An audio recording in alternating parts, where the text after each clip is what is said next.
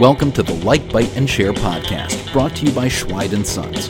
Learn the secrets of food and hospitality marketing from some of the best professionals in the food business. Here are your co-hosts, Rev Ciancio from Schweid & Sons and Brad Gruno from BurgerWeekly.com. Brad Gruno, I'm excited for today's show. Rev Ciancio, it's going to be a good one. I don't know if you remember this, but when we had Russell Jackson on the show a few weeks ago, maybe a couple months ago now, uh, he talked a bit about how he was working with a food incubator and uh, so please go and listen to that episode. And that inspired us to get our guest for today's show.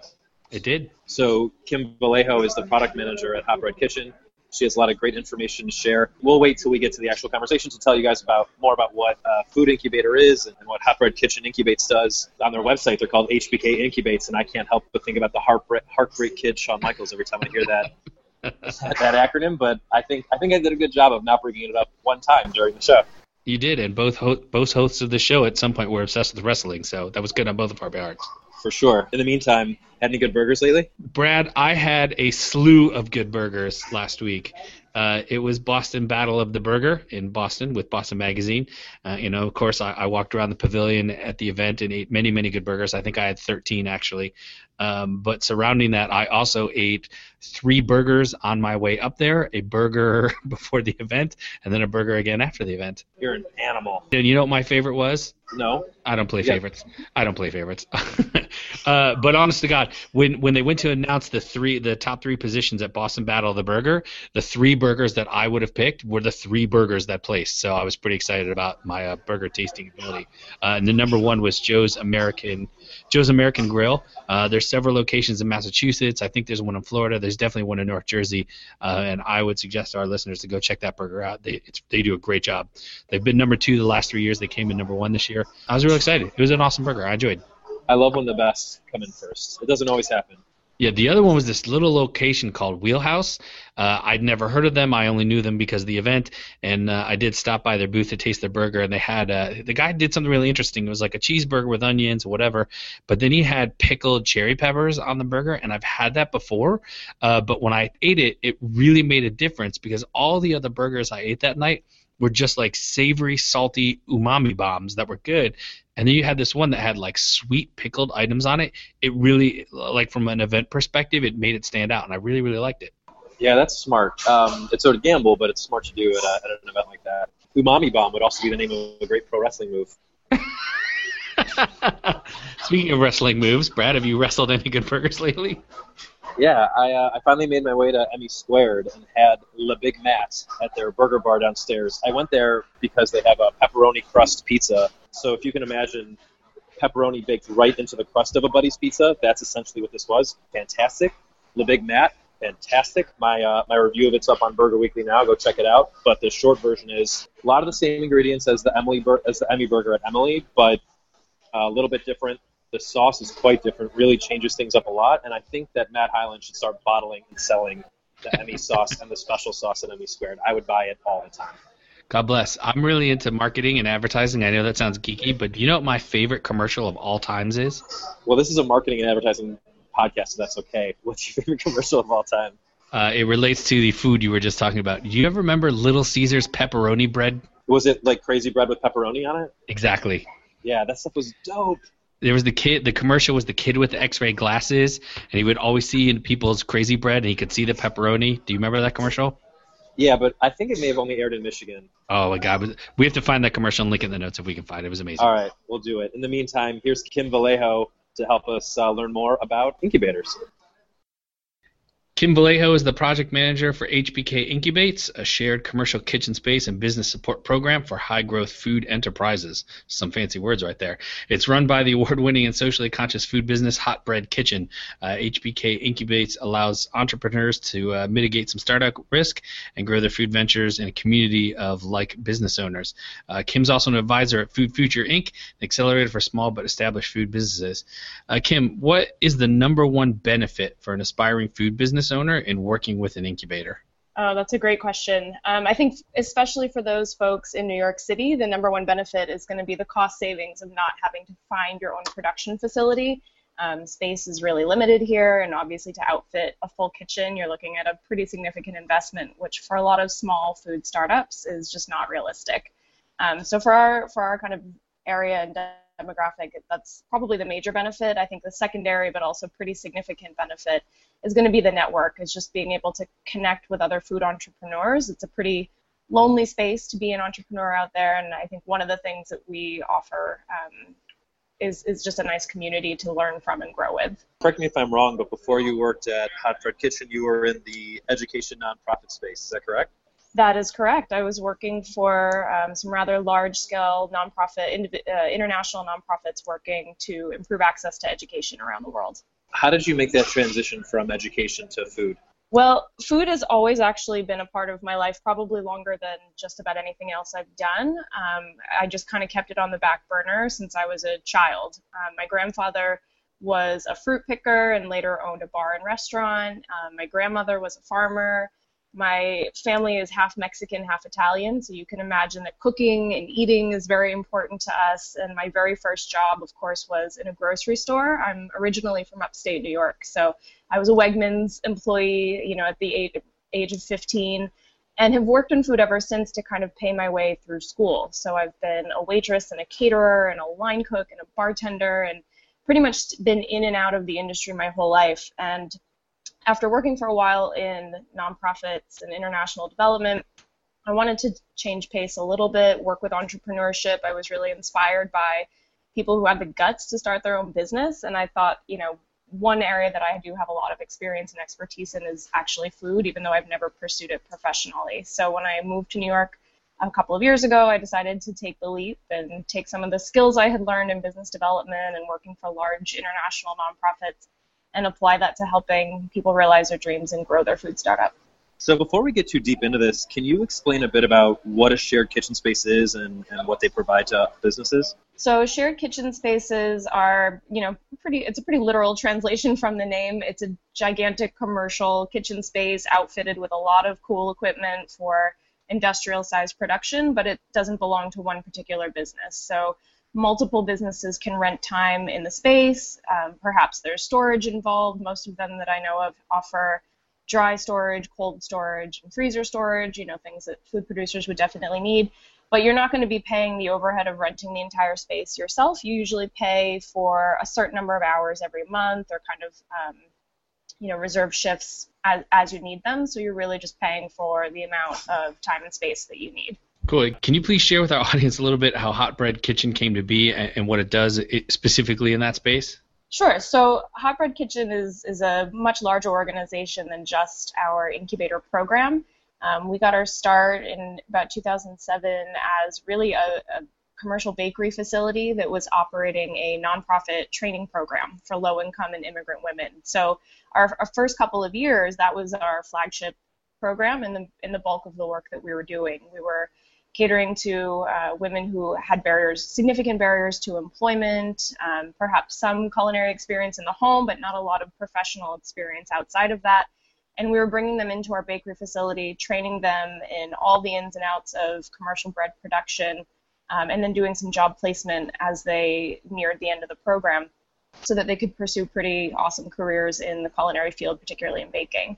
Um, what we found after the first you know couple years of doing that is that some of our graduates didn't want to go work for other people's bakeries. Some of them had dreams of opening their you know own catering business or starting their own bakery. And around the same time, there was just a lot of energy and interest in food happening. You know, 2011 is, is when the incubator program was started, so people were leaving their jobs in banking and finance and wanting to bake cookies for a living or do something a little bit more tangible with their lives. And so all these kind of um, impetuses combined, and, and we founded the Incubator Kitchen to be a, a home for these folks with food entrepreneurial dreams and a space where they could afford to get started in New York City. That's really, really special. Can you help us a bit with the terminology? I think a lot of folks are just, maybe a lot of our listeners are just hearing the term incubator for the first time uh, when it comes to food. Is there a difference between an incubator and an accelerator? Yeah, I think there's a couple of terms in the space that get thrown around that can be a bit confusing for um, newcomers. One is, you know, shared kitchens and incubator kitchens are very different.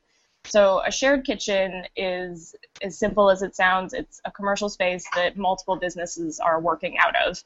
An incubator kitchen has the benefit of an additional level of support where you're not just going to have access to the kitchen space, but you're going to get um, a whole bunch of business development support alongside that. So for us, we have you know a small but mighty team of about four people that do lots of direct advising to your business. If you want to sit down and run through projections or pricing, um, we're here to help with that so that you can make really good business decisions and hopefully scale the business pretty quickly.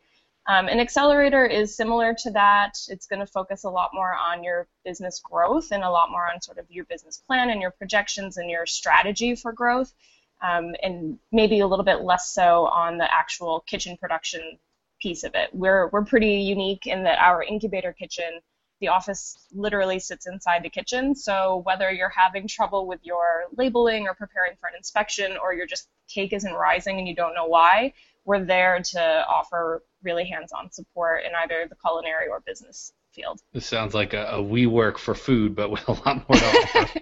a little bit, yeah. Are there a lot of incubator kitchens out there, or is this a relatively new idea?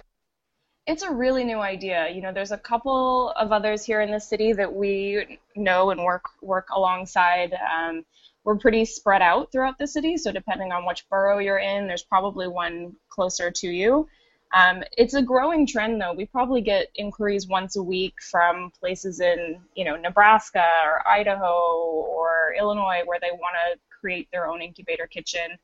Um, so I think it's a growing trend, and you'll start to see a lot more of them. I know the major cities, San Francisco, Boston, D.C., you know, we've all got them already, and they're starting to really infiltrate into smaller smaller cities. I'm headed up to Syracuse later this week, and I know that they're putting one together on the university campus. So we're starting to see them all over the place. What, what kind of business is right for a shared commercial kitchen space versus like an incubator kitchen? That's a really good question. Um, I think folks who have kind of interesting or, or non-traditional business models would probably benefit most from an incubator kitchen. I think if you have like a tech component where maybe you're doing some sort of on-demand you know delivery service we have a group that does picnics on demand which is really fun so they have this interesting kind of tech piece to their work as well as the food that they're producing um, i think they would be uniquely served by incubator kitchens because they can sit down and talk about the actual production but also the business plan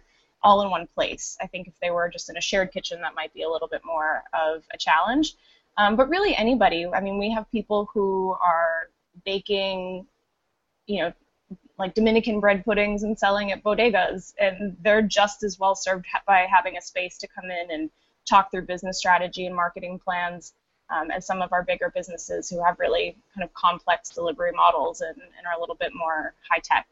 What kind of questions should businesses be asking when they start negotiating with HBK Incubates or another shared incubator space? I think it really depends on the kind of business. Some some businesses are not as well suited for these kinds of spaces because of the amount of government oversight that they're going to be dealing with. So dairy producers in particular have a hard time working out of these spaces. So if you're looking to make something like yogurt or lassi drink or ice cream, you're going to face a very different set of challenges than if you just want to have a bakery that supplies coffee shops. Um, a lot of it's related to food risk. So the riskier your food product, the probably more oversight you're going to be subject to, and the, and the harder it's going to be for you to find a facility that meets your needs.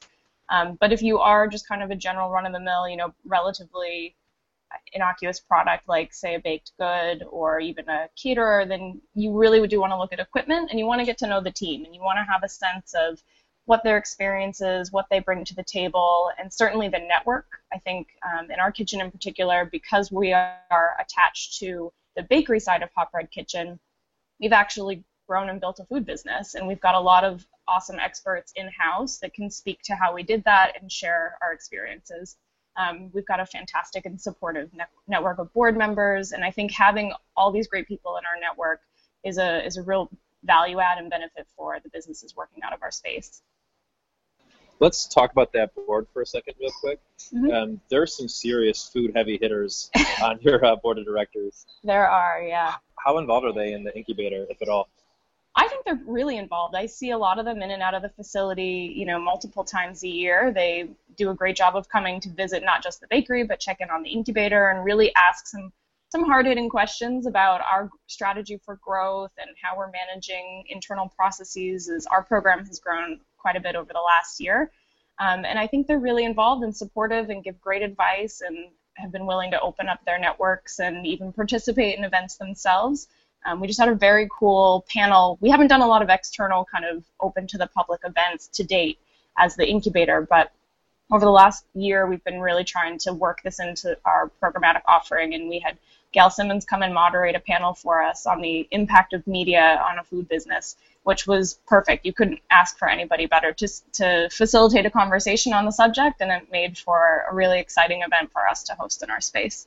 Okay, so it is not just that WeWork for food; it's WeWork plus Shark Tank for food. yes, correct. That's a better description, I think. So, Kim, I think you kind of just touched on this a little bit, but I want to expand on it. Um, some people may not even be aware, but that there's certain needs and requirements that the Department of Health and, and or the USDA uh, requires for businesses to commercially vend food. Can you talk about the dangers of like not adhering to these, and also how you know HBK can help with this? Yeah, I think it's a really important thing to call out um, really early on for food entrepreneurs. It's something that you know, people assume because they make food at home that if nothing, no one's ever gotten sick, that it's kind of relatively easy to tackle the food business. But when you're serving at scale and you're making food at, at a large volume, you know, the risk is always going to be there. And you, the last thing you want is people getting sick. Um, there's actually more than there's there's four main overseeing bodies that we kind of know are out there in the space. You know, you've got the New York City Department of Health, the New York State of Agriculture and Markets, as well as the USDA and the FDA. And so between all of these guys, you have to know where you fall, who, who you're subject to be inspected by, what the food safety requirements are for your product and for this overseeing body, what their what their expectations are. And we certainly help our businesses navigate that a lot. Um, even just knowing which permit to apply for, you don't need all of them. You really only need one. Um, you might have to register then with, with a different body, but not necessarily be inspected by them.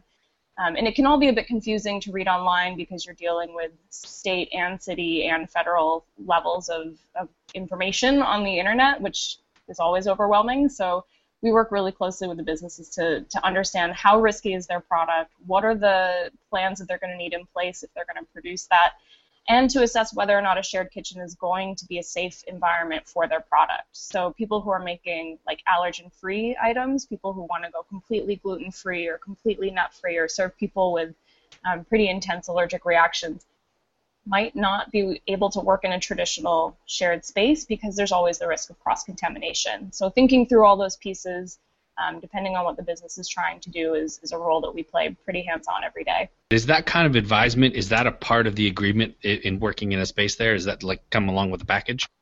It is for us, and I think every kitchen does it a little bit differently. We charge an annual membership fee, and that covers your access to the team as well as a, a ton of facility support. We offer receiving on behalf of our businesses, for example. Um, we do a lot of deep cleaning and maintenance of the facility and the equipment, and all of that's going to be covered by our by our annual fee.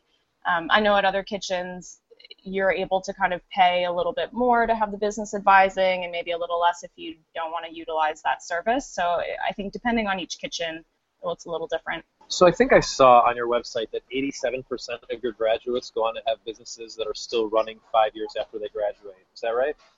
Yeah, so that fact comes from um, an industry report about the impact of incubator kitchens. It's not specific just to us. We haven't been in operation really long enough to have a, a firm sense of what that number looks like for us. We're hoping it's even higher, but um, time will tell. We've only been in our new space for a year, and before that, we were just a few few years um, in in the old space. Given those those graduates who moved on in the few years that you've been doing this, um, I've got a two-parter for you here. Uh, okay. One, uh, when's the right time for someone to move on past uh, the shared kitchen space? And then, do most of your graduates go on to open brick and mortar shops, or are they selling in grocery stores, or on or using e-commerce? What's what's uh, typically the graduate look like? Yeah, so um, graduates are typically with us one to three years. I think on average, a business spends about 2.2 years in our program but it really varies uh, the amount of time you'll spend with us depending on what kind of food you're making. So we've had caterers with us since the very beginning, you know, five years, and looking to stick around for a number more because they're only doing uh, special events here and there and they don't want the overhead of having their own space. But certainly folks who want to open bakeries or produce, you know, bitters in mass are going to have to find a better option for them at some point, and it's usually around that, that two-year mark. Um, some go to open their own brick and mortar. Certainly, we've got you know some chocolatiers and some bakers that are out there in, in New York with their own space up and running. But a lot of other folks are looking to go into some sort of co-packing facility. So if you're making any sort of packaged food, um, bottled beverage, bottled item, co-packing is probably going to be the way to go. And I know we've helped kind of negotiate agreements with folks as they look to, to move on to that next step. Well, this is all very important because I know Brad is trying to work on a cheeseburger craft beer, but we can cover that later. um, mm. You're just you're just making things up, but it sounds sounds delicious. well, in case somebody does, we could say we did it here first. Uh, Kim, let, us talk pretty specific here about Hot Bread Kitchen for a 2nd mm-hmm. um, what what kind of business is better off utilize, uh, utilizing a short-term rental of your space? Oh, good question. So the short-term rental is something we don't really offer to startups. It's used to, to add a little bit of diversity and flexibility to our space. Um, basically, we serve established businesses who need additional space for a short period of time. So what this typically looks like is a restaurant in the city that might be going through some renovations and they're going to be closed for a period of time, but they want to keep some some staff on to do recipe testing or perhaps train new sous chefs or something like that they'll need a kitchen space to do that. So they could come rent, you know, for a couple of weeks or even just a couple of days, rent some, some time with us to get that done. Um, the other exception that we usually make for short-term rentals is folks who are doing huge festivals. You know, the location of where we are in Harlem makes it really easy for folks doing Governor's Ball or Panorama Music Festival. They often have to, you know, on the turn of a dime, they're serve 30,000 people, where their restaurant might not have a kitchen that is quite equipped to take that on. Or they're going to be open for dinner service while the festival's going on, so they really need to find some additional space to crank out that volume of food. Um, our space works really well for that. So it's typically established businesses. They'll have to, of course, um, you know, have their own insurance and all that good stuff, but we can usually facilitate them for short term. What about filming a TV show? Could that be done there too? I don't see why not. As long as we have proper licenses and insurance, I could totally see that happening out of our space. Okay, well, Brad is working on this TV show about a craft beer that tastes like cheeseburgers. Wonderful. All right, so second question here. What kind of business is better off utilizing your entrepreneurial assistance program? Good question. So the entrepreneurial assistance program, it's not exclusive to us. It is a state a statewide program. There's different hubs around the state that administer business support services for free, which is awesome. Um, we're really excited to be an EAP hub, it's called, for the first year. We're just wrapping up our first year as a, as a service provider for them.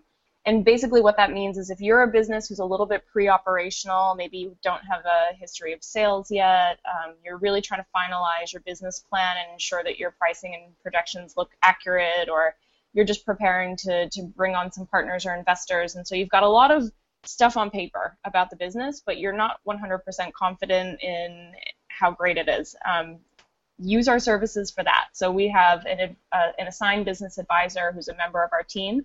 And what he can do is sit down with folks for, I think we supply up to about 10 free hours of advice and go over things with you, ask questions, help you kind of figure out what your next steps are to take something to the next level and really firm that up so you're ready to, to hit the ground running once you're in a space. So you mentioned earlier that you get about one inquiry a week for businesses looking to use your space and your services. Are you actively recruiting businesses at all? Oh, we get one inquiry a week for what, what was that for? Not that's definitely not true. We get lots of inquiries every week. We've got a pipeline of uh, probably about five or six hundred people who who are interested in the space right now. Um, they're all at various stages of, of startup. We probably get an inquiry a week from somebody outside of the city who's interested in learning how an incubator runs. Um, but in terms of businesses wanting to get started, we're fielding inquiries all day, every day. I haven't even had much time to do outreach or marketing. Um, we did just redo our website, and I think that helps a lot. And we are, as an organization, really active on social media, and we have a great, um, you know, following of, of subscribers to our newsletters and general email lists. So we've really just kind of used those smaller channels to, to reach people, but we're still seeing, you know, a huge spike in interest, and I think it's grown almost almost 100% quarter on quarter for the last year that I've been here. So lots of interest. That's wild success, and I apologize for being a bad listener. No, it's okay. you guys offer marketing and acquisition support to your uh, to businesses that use your services. What does that look like in practice? That's a really cool piece of what we're able to offer. So I mentioned this great network that we have, um, in part because of being attached to a really killer food business ourselves. So we have um, access to a lot of people who have been supportive of our breads and our bakery, um, folks who have been buyers or helped um, you know connect us to rather large sales opportunities. We can take some of that experience and help our our incubating businesses um, prepare to navigate those waters, prepare for the kind of questions that Whole Foods is going to ask when you first get a meeting with them, or um, you know set up a, a, a negotiation for providing a wholesale price if you haven't done wholesaling before. So we're able to bring a lot of that insight into the kitchen. Um, we are also able to tap into that network on behalf of our businesses when they get to a point where they're really ready to take that step and, and to land a large a large account or get into the Whole Foods. We can you know call call folks within our network who who, are, who can help facilitate those conversations, make introductions, and again help people prepare for those meetings so that they've got a good shot. So we, we you kind of touched on this earlier, but I want to go a, a, level deeper. Can you talk about why it's important that HBK Incubates makes itself accessible to low income members? Absolutely. I think, you know, just the real estate prices in New York alone make it so, so hard for anybody who doesn't have a significant investment or savings to, to start a food business. Um, but it can be a real path to economic empowerment. And, you know, lots of people in low income neighborhoods are already food entrepreneurs. They're just not doing it legally. They're making food out of their homes or perhaps, you know, selling food on, on the street without the proper license. Um, and that can lead to them incurring huge fines and it can be really financially disruptive to them and their dreams of owning a business. So knowing that we um, you know, we have the flexibility to, to solicit some grant funding as a nonprofit. We have individual donors, corporate donors who really want to make our services available to those low income food entrepreneurs. And so we're proud to have, you know, 30% plus of our members receiving subsidized rates, which is essentially 50% off of almost every all of our services. So it's really affordable for just about anybody to get started here. Now, you, you kind of just mentioned this and said that a lot of those businesses maybe English isn't their native language. Do you have some sort of staff or on board to help navigate that for uh, for when that occurs? We do. Um, half of our staff can offer bilingual support in Spanish and English um, just within the Incubates team. So I mentioned our, our small team, but we do have some language ability there. Uh, we also have, because our bakery program is serving for the most part, you know, low-income immigrant women, there's a, a, lot of the same language issues within our bakery program. So we do have an ESL support instructor on staff, which um, she's always been really delightful at sharing her services with us when we need them. What kind of support does HBK Incubates offer to alumni? That's a really kind of new space for us. I think um, we've we've been a typically a much smaller team. I mentioned this last year has been a wild ride because we've been growing a lot. We moved into a new space. We we got a, a fairly new team, and one of the things that we're looking to pump up over the next year is our engagement and support for alumni. So just this year, you know, that panel that I mentioned with Gail Simmons, that was that was specifically to highlight the work of some of our alumni. So we brought them together to talk about their experience, those who'd been on Shark Tank or Top Chef, um, and then to use that to invite our other alumni to come network directly and interact with these people that they might not have crossed paths with in the kitchen, but certainly should know now that they're in our network. Um, and I think we're open to, to helping our alumni answer any questions they have moving forward. So whether it's you know reviewing a lease agreement to make sure that things look legit, or again opening up our network to make kind of access to market introductions, that those are things that we can really easily plug in for our, for our alumni, and we hope to develop even more programming as, as time goes on. This all sounds pretty awesome, Kim. Um, I think I have, after all this knowledge that we've gained today, a very, very important question. All right. With all this, you know, crazy food from all over the place and different origins and different types, what is lunchtime like at Hot Bread Kitchen?